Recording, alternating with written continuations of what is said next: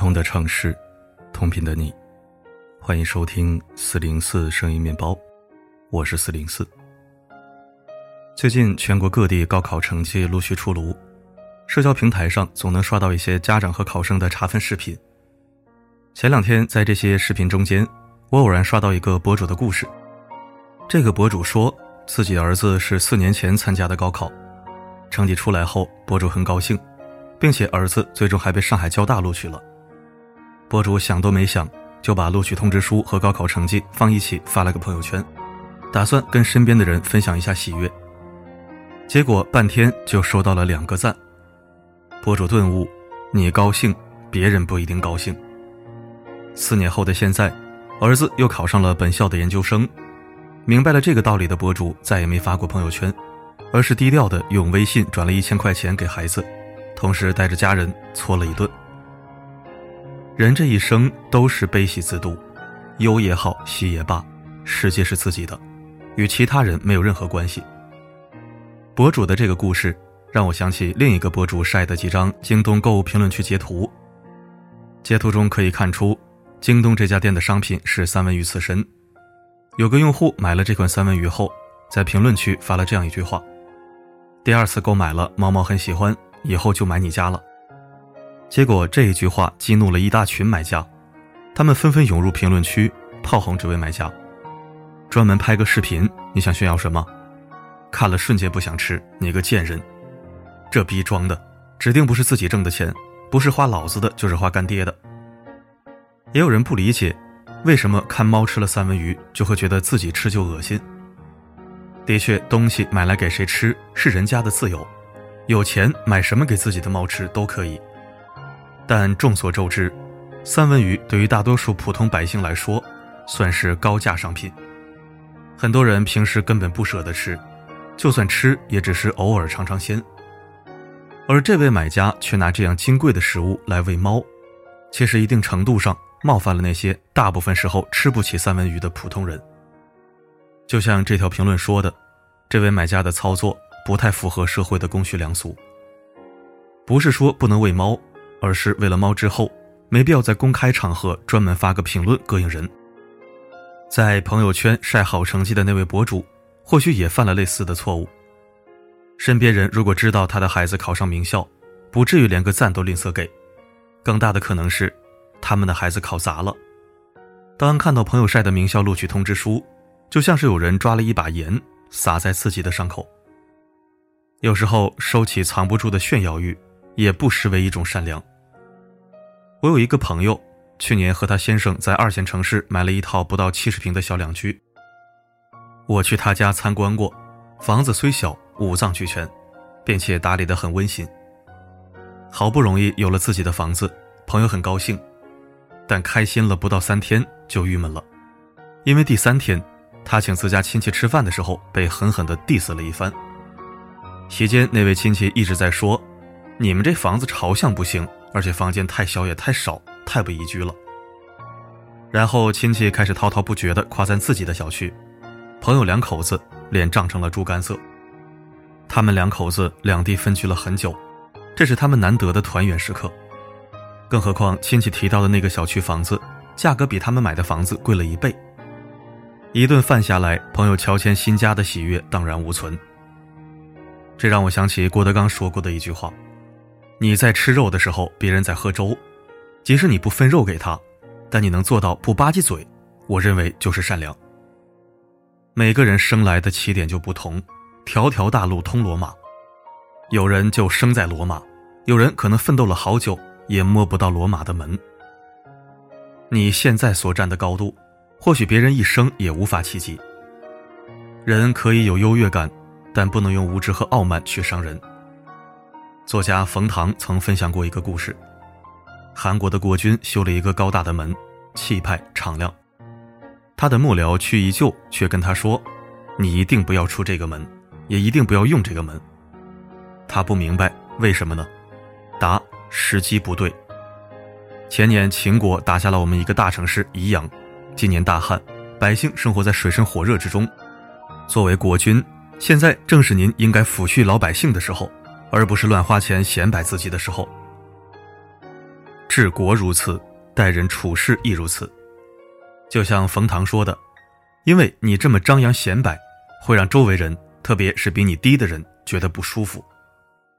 不在吃不饱的人面前吧唧嘴，是一种教养。”李健曾经在中国好声音做评委的时候，有个叫郝亚青的选手参赛，唱完后有评委问他的职业，他有些不好意思地说：“我是个活动歌手。”李健问：“什么叫活动歌手？”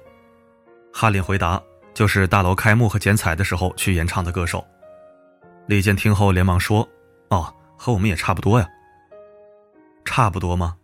对于选手郝亚青来说，其实差很多。可在李健看来，大家都是歌手，都是通过声音给人服务、给人快乐。他们也会有类似的商演活动，确实差不多。李健的话亲和又暖心。既没有戳破选手的难堪，也没有表现同情，而是将自己和选手拉到一个层面，抚平选手的自卑，让人感觉到善意和诚意。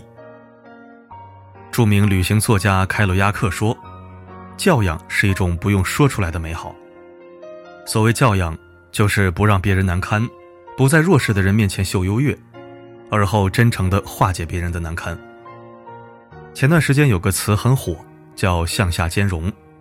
意思是，如果你遇到了一个人，跟他聊天让你感觉如沐春风，很有可能是他的学识、涵养都在你之上，他在向下兼容。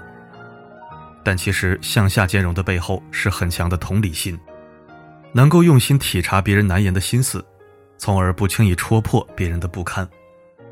越有教养的人越有同理心，能换位思考，用一颗平常心去善待他人。有时候低调也是一种不打扰的善良。很喜欢作家毛姆说的一句话：“你要克服的是你的虚荣心，是你的炫耀欲；你要对付的是你时刻想要冲出来、想要出风头的小聪明。”人生在世，总有人喜欢高调炫耀，试图得到别人羡慕的目光，以此满足自己的虚荣心。殊不知，你的高调不但无法赢得别人的掌声。还有可能打扰到别人的生活。如果你对他人的苦难无法感同身受，也至少学会不在没有的人眼里炫耀你的有。愿你拥有一颗善良的心，做那个不让别人难堪的人。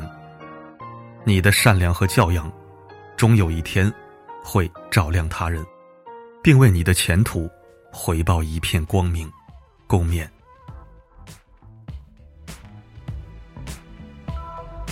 低调的我爱什么？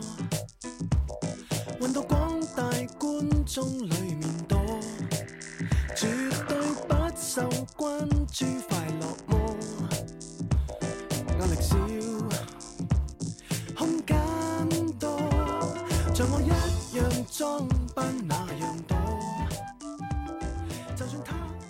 感谢收听。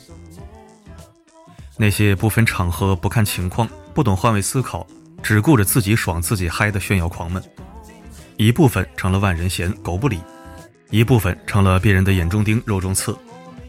当然了，剩下的一部分可能已经不在人世了，要么被嫉妒心强的人算计了，要么被眼红的亡命徒给做掉了。人生在世，行走江湖，夹起尾巴做人，准没错。跳得越欢，走得越早。生命宝贵，且行且珍惜。好了，今天的分享就到这里。我是四零四，不管发生什么，我一直都在。让我不用展览我弱点，害怕宠坏观众。